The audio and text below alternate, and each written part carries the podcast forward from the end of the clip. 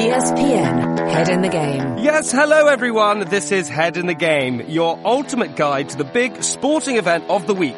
I'm Jamie Lang and for our last episode in the current series, I know very sad, we focused on the greatest golf tournament of them all, the Open Championship, which starts next Thursday at Royal Portrush in Northern Ireland. Now, before we speak to our first guests, let's hear from the one and only Voice with his 60 second countdown guide to the big event. The first Open Championship was played in 1860 at Prestwick Golf Club in Scotland. The winner received the Challenge Belt, worth £25 that was made from red leather with a silver buckle. In 1867, old Tom Morris Sr. became the oldest golfer to win the Open at 46, while eight years later, old Tom Morris's son, young Tom Morris, was the victor. Young Tom was presented the original Challenge Belt outright after winning the championship three years in a row at just 17 years of age. So the belt was retired for good, and in 1872, the Claret Jug Trophy was presented for the first time and has been awarded ever since. The Open is the only golf major played outside of the United States and is commonly, although incorrectly, referred to as the British Open. The current champion is Italian Francesco Molinari. Harry Vardon has won a record six Opens, while Gary Player has appeared at the Open a record 46 times. South African Branden Grace posted the best ever single round score with a 62 at Royal Birkdale in 2017. St Andrews Course has held a record 29 Opens, while in 2016 Muirfield Golf Club lost the right to stage the championship after members voted against women being allowed to join. This year's championship is being held in Northern Ireland, which previously hosted just the ones in 1951. Oh. That's Voice there with his quick fire history of the Open. Now, he'll be back a little bit later for the quiz. Uh, it's time to introduce our first guest. On the line is Dave Tindall, journalist. Dave, how are you? I'm very well, thank you, Jamie. Hello. I heard a rumour that you're actually going to be at the Open. Yes, that is a true rumour, actually. Um, flying out on Tuesday from Leeds. I believe you know Leeds. Oh, I know Leeds very well. 2-2 Theatre and Performance. Very good. Yeah. Very good. I heard another rumour. Yes? That you're going to take me with you. Yeah, hmm, I don't know who told you that one. That's for negotiation. uh, right, let's go across the pond to the USA. It's ESPN senior golf writer Bob Harig. Bob, how are you? Very good, thank you. Appreciate you having me. Whereabouts in the USA are you? Uh, I'm in Florida, in the uh, Tampa area. Ah, Miami. Now, a long way from there, five hours from Miami. okay, that's all. Disneyland. That's the another thing I, I know about. You know my American knowledge. Uh, Bob, now are you are you going to the Open? Yes. Are you very excited? Absolutely. Not ever been to uh, Portrush, so looking forward to it. Well, it's interesting because I have uh, Dave Tindall on the line. Dave, are you still there? I am, yes. Dave, meet Bob. Bob, meet Dave. Um, Hello, Bob. guys, I want to know, of the four golf majors, is the Open still the daddy of all of them? Or has the Masters kind of overtaken and it's the one that everyone wants to win? What do you think, Dave? Yeah, it's possibly a, personal answer, but I think an interesting twist is to put it in terms of Rory McIlroy. Rory McIlroy, if you said to him, right, you can win one more major for the rest of your life, would it be the Open in front of your adoring Northern Irish fans, or would it be a Masters green jacket, the one that's eluded him all this time? I've just got a feeling Rory would go for the green jacket because I think if he didn't win that, if he didn't win a Masters, I think that would be a big hole in his career. Whereas winning at Portrush would be brilliant and he'd remember it. But if he didn't, there's still other Opens he can win, and he already has won one. In a personal sense, for Rory, that makes a lot of sense. And I think depending on the person, it could vary greatly. You know, if it's me, as an American, as someone whose first memories are of the Masters, it might rather be the Masters, just simply because the tradition, it's sort of the signal of spring here in the U.S. And you get to keep going back. I don't think that can be overlooked. You win the Masters. It's always has struck me sort of as sad that a guy like Greg Norman who we all thought should have won it and, and had several chances to win it, is not a recurring figure at Augusta National, you know, when the Masters comes around, because now that his playing career is over, really, he's not there because he's not a past champion. I think that has some meaning, and I think that might push it ahead of the others. But saying all that, a major's a major, right? You know, they all count the same, and uh, at that time, I don't think it's going to bother me if I win the other one. So you're saying Masters is your favourite. If you had to pick a, your favourite iconic moment, what would that be? In terms of the Open, I like going back to 09 Turnberry when Watson nearly won at age 59. I just think it was such a remarkable achievement. And had he won, you're talking about one of the all time achievements in sports, not just golf. I mean, for someone who's 59 to compete with players 20, 30 years younger and win on the biggest stage, one of the biggest tournaments. And really, he was millimeters away from doing so. I think that's a big one. I, I would put Tiger's 2000 Open win at the home of golf, St. Andrews, is right there with it. He was 24. He won in a dominating fashion after winning the U.S. Open in, in that manner. He completed the career Grand Slam at such a young age. It's just a memorable win among all the major victories. Dave, and for you, the same question. What is your favorite Open Championship and what is your favorite iconic moment? Yeah, well, the ones Bob said, I think any any Open at St Andrews is special because you always seem to get the best people winning there. Nicklaus, Tiger, obviously, Faldo, Seve. Is that because it's the hardest course? I just think it, it maybe identifies the best player better than anyone else. Calls for creativity. There's something special in the air. You kind of know you're going down in history if you win this. And I think the great champions just raise the game that bit more. If it was a really personal one, I would go back to 2001 when David Duval won at Lytham all before that tournament, I went around telling everyone I knew, even people I didn't know, that he was going to win. I put money on him at 25 to 1. It couldn't have been scripted better. And then I managed to sneak into the clubhouse and looked out the window when he uh, held the winning putt. So for me personally, that was, you know, when everything just sort of comes together, you kind of think this is never going to get any better. So that was a real iconic peak for me. But how did you call it? Why did you think he was going to win? A few reasons. He was a great player back then, obviously. There was a little story I read as well. When Tiger won at St Andrews in 2000, David Duval flew back on the plane with him and kind of had a look at the claret jug. And there was just a little bit of inspiration I thought that Duval took from that. And Duval played well at Lytham before when it had held the previous Open in 1996. So there was that little course form element and that little just extra X factor element when he, you know, watched Tiger win there and then went out and won the next year. It's been 50 years since the last English winner uh, won something, apart from Nick Faldo. Now, it's incredible to really think that, seeing that we have so many great players in that period. You know, Colin Montgomerie, Lee Westwood, Justin Rose. Uh, you know, goes on. What about Englishman Tommy Fleetwood? Dave, what do you think? Yeah, firstly, don't call Monty English. He'll be he won't be happy with that. Yeah. He didn't win it anyway, so whatever. Um, Didn't he come second that one time when he should have won it? He's come second in a lot of majors, Monty. Um, but a very heartbreaking story that he didn't win one. Lee Westwood, you mentioned there, he's come so close so many Yeah. times. The one Bob mentioned, um, Stewart Cink beat Tom Watson. Lee Westwood could easily have won that. Tommy Fleetwood, yeah, I think he's got a big chance. He's grew up playing links golf in Southport. There was a lot of pressure on him when the Open was there at uh, Royal Birkdale a couple of years ago. I think he did well just to sort of make the cut and have a reasonable finish, but a little bit of less pressure on him on this one. He's played really well in the US Open. Bob will have seen him go close to that. Just Brooks Koepka kind of did him. Um, so I think, yeah, Tommy Fleetwood, he could be the next cab off the rank. It's about time, isn't it, an Englishman? It's won? about time. Also, you know, Bob, if you know, no prizes for guessing who would be the most popular winner. Uh, it's got to be Rory McIlroy playing on home turf. What do you think his chances are? I think it's tremendous pressure to be bearing, to be honest with you. Um, it's not just the home turf aspect of it, which of course is huge and would be a terrific story if he did it. Uh, I mean, certainly of, of the Northern Irish golfers, he's obviously much more equipped to win, I'd say, than Graeme McDowell and Darren Clarke at this point. But, you know, Rory's got some pressure on him just to win a major period. In five years, you know, there was all the hype around him in in 2014 when he won consecutive majors to get to four. As Dave noted, you know, trying to complete the career Grand Slam. He goes through that every year now at Augusta. Just adding a major, I think, is big. Uh, Rory, you know, uh, clearly believes that he's in the prime of his career with many, many chances to win them, but to have that many years go between them, I think it's got to be gnawing at him a little bit. And then he's having a good year. You know, he won the Players Championship. He won the Canadian Open the week before the U.S. Open. His game is in good shape. I mean, it sets up nicely for him to do it. He's got all that course knowledge, but then can you really do it? He's going to be asked about it a million times this week at the Scottish Open, leading into next week. A lot of fanfare, and it's not that always easy to make that come true. So uh, we'll see, but I think that would be a terrific story if you can pull it off. Dave, what do you think? Do you think Rory can handle the pressure? Do you think this is what his issue is, that it comes to those big moments and he actually mentally sometimes can't handle it? Yeah, it's a good question. And obviously, all the things Bob has said about the pressure and everyone who want a piece of him that week.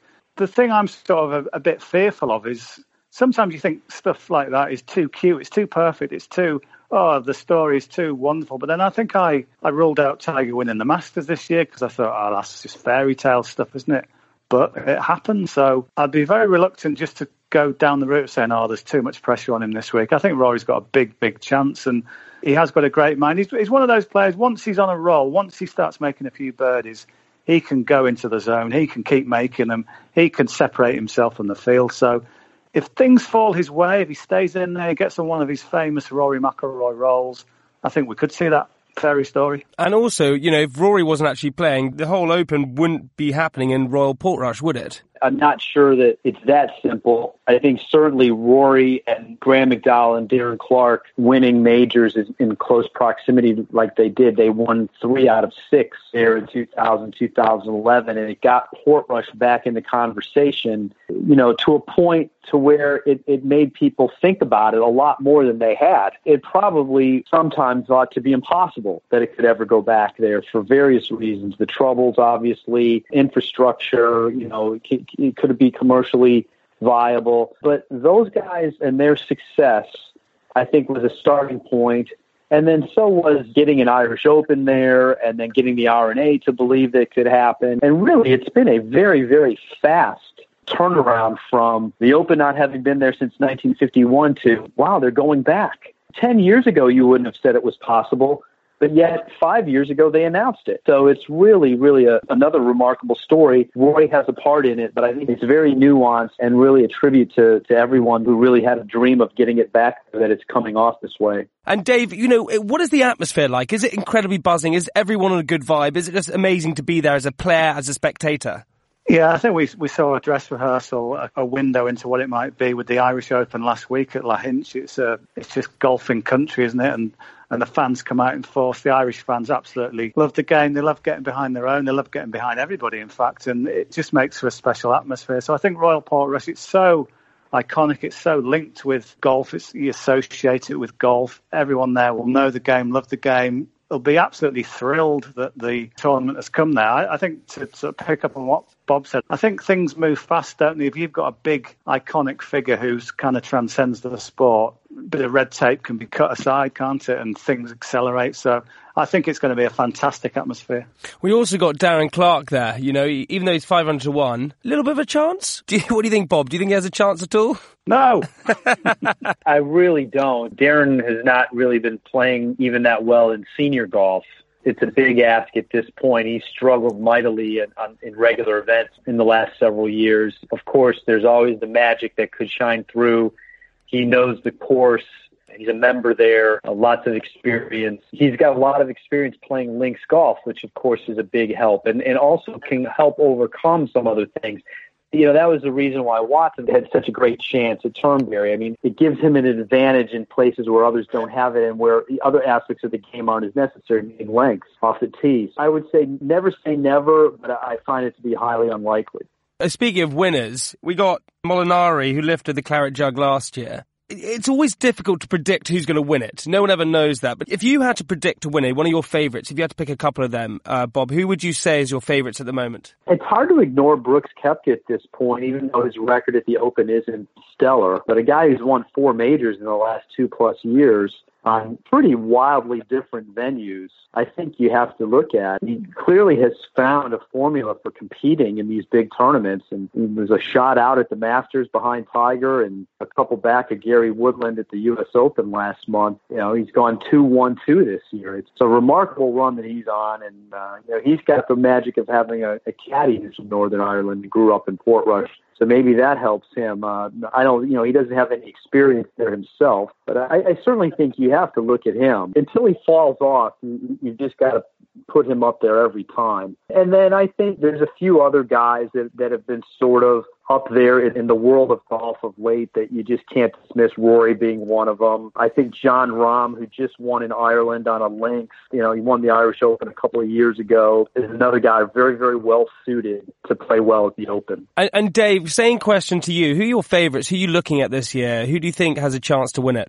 Yeah, I think Bob's just kind of mentioned one of them there. Jon Rahm, I think, has got a big chance. I think with him, the weather is such a big thing in the Open. If you get on the wrong side of the draw, um, if you go out, you know, in terrible weather, it can wipe you out of the tournament. But I think if it's a decent weather Open, I think Jon Rahm. We've seen him win the Irish Open two of the last three years. I think Jon Rahm if he gets the weather to suit, I think he's just a bulldozer, isn't he? He can just absolutely take the field apart. I mean, he won the Irish Open with a weekend scores of 64, 62, just burst through the field. He struggled a little bit when he started playing majors, but I think he's started to get the hang of them now. Played well at Pebble Beach, which again, links by the sea. Graeme McDowell had won there before. I think at this stage of the favourites, I think Jon Rahm could be the one to watch. And also, we can't go into a tournament without ever thinking about Tiger Woods. Now, I had a statistic once that if he didn't play back in the day, viewing figures would drop by 50%. Bob, is that true? Is that a completely random fact that I just made up? Um, I think there's some truth to it. I think it depends on the event. I'm not so sure it's as, that it's as much the case for a major. There's a big audience for the major championships with or without him, but clearly with him, he gives it a boost.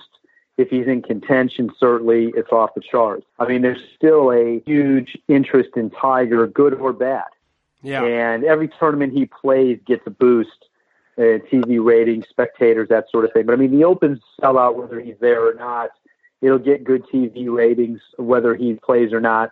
They'll just be better if he's in the mix. Like, you know, at Carnoustie last year, certainly at the PGA Championship, the Masters this year had one of its highest ratings in years because he was in contention and, and won, obviously, even though it was played earlier here because of weather. So there's no doubting that his impact is still real. Do you think the pressure is off him? Do you think he doesn't feel like he has to win another one? He's kind of done it. He's come back. Pressure. Sometimes we think of it as a as a negative term, don't we? But I think with Tiger, it's almost fuels him. He he wants pressure. He doesn't want to just go around waving to the crowd, thinking that he's done his bit. He wants to win more majors, and I think the best way for him to win more majors is to feel the pressure, to feel the burn, to feel the adrenaline. So uh, I think Tiger will welcome pressure. Bob, what do you think? If you got Tiger Woods in the top 10, he's closing behind you. How much pressure is that on you as a golfer? Yeah, I don't think it's as much as it used to be. I think the players of today recognize that Tiger has his flaws just like the rest of us. And back in the day, he didn't used to show them as much. And there was this sense that when he was lurking, you could not make a mistake you had to be perfect. And that's pressure, knowing that I've got to do everything right. Now, you know, Tiger makes his share of mistakes. He's, you know, he, he can hit a wayward drive. He misses putts. I think that's what made his victory all the more special. It was more the human Tiger that won the Masters the guy who had the troubles. I mean, he bogeyed the 10th hole. It was a crucial bogey that day that, uh, you know, that left him two behind with eight holes to play. Uh, you know, the fact that he was able to overcome that was a testament to him and, and what he was able to accomplish. That's what we see now. He's not the lock that he was when things were going well. And, and speaking of pressure, you know, as a golfer, being out there, uh, you know, going around with the crowd, how intimidating is it when you have to tee off, when you have to, not only are you trying to win a major, you've also got this whole crowd watching you. How do they deal with the pressure, Dave? That's a good question. Having not played in the Open myself, um, I think my biggest crowd was about two people it's a bit tricky to get there. But I think if you're a certain type of person does love playing in front of the crowd, you know, you talk to footballers, an empty stadium, you don't quite have the same adrenaline going. So yeah, I think it's just something you've got to deal with. But I think it for some players it does need to be kind of learnt a little bit, and you can't just thrust them into playing in front of thousands from nowhere. So it will affect some of the players, but I think that those in the top echelon will just think, absolutely, this is my stage. It's the more the merrier. Okay, I want to have sort of predictions now. So Bob, who do you think is going to win it? yeah, good question. Good question. I I, uh, I tell you what, I wish I could pick somebody like Dave did at twenty five to one, who uh, who was as accomplished as Duval was back in the day. But you know, I, I'm going to probably go with somebody that we haven't even mentioned, and that's Dustin Johnson. I just sort of think he's due to win a major. He lurks in them. You know, he was second at the Masters. Probably should have won more by now. And I just sort of feel that one of these days he's going to pull through and get it done. And Dave, what do you think? Yeah, I've mentioned Jon Rahm before. I think he's got a big chance. If, if you wanted an interesting outsider, um, one of the things with the Open is that often we see older players win it. We've seen Stenson, Mickelson, Ernie Els, all in their 40s when they won, where you look at something now like the US Open, I think the last 10 winners were, I think it's been like 32 and under. So it's become a bit of a young man's game, maybe the US Open, where you just bomb it down now. The Open, our Open Championship, needs us rewarded, you know, more experience, those with more guile. So I think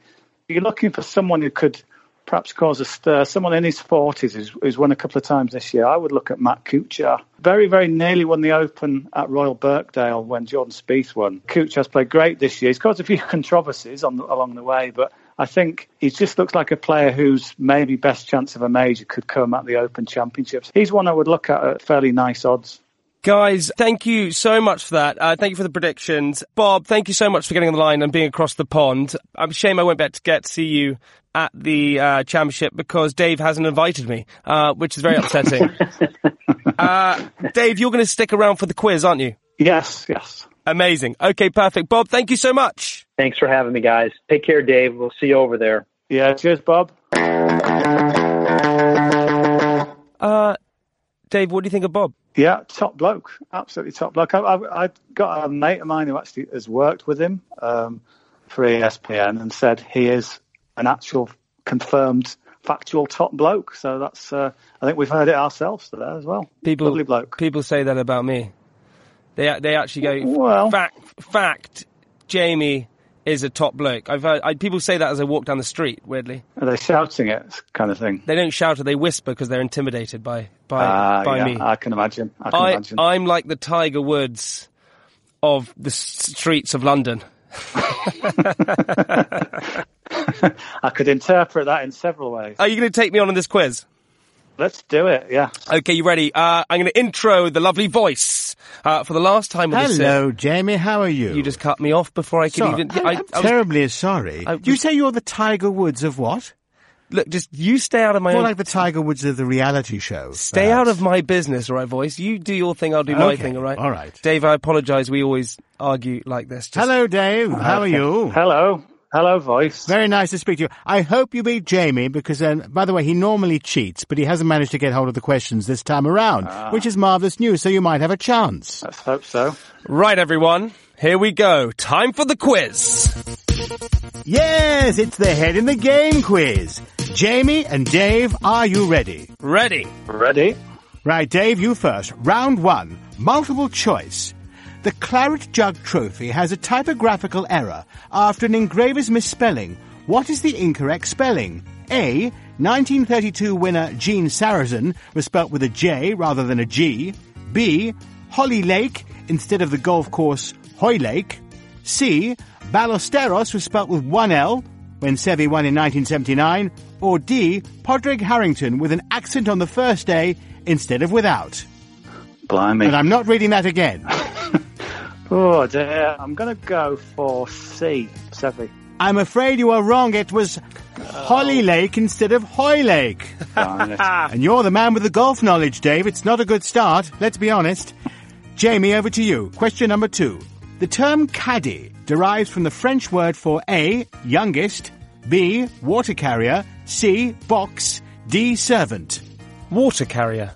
No, it is youngest. Nil points for both of today's guests. Dave, question number three. 1963 Open winner Bob Charles is the first A. New Zealander to win the tournament, B.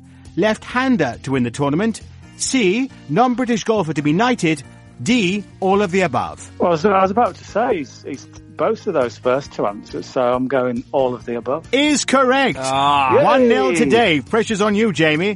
Question number four.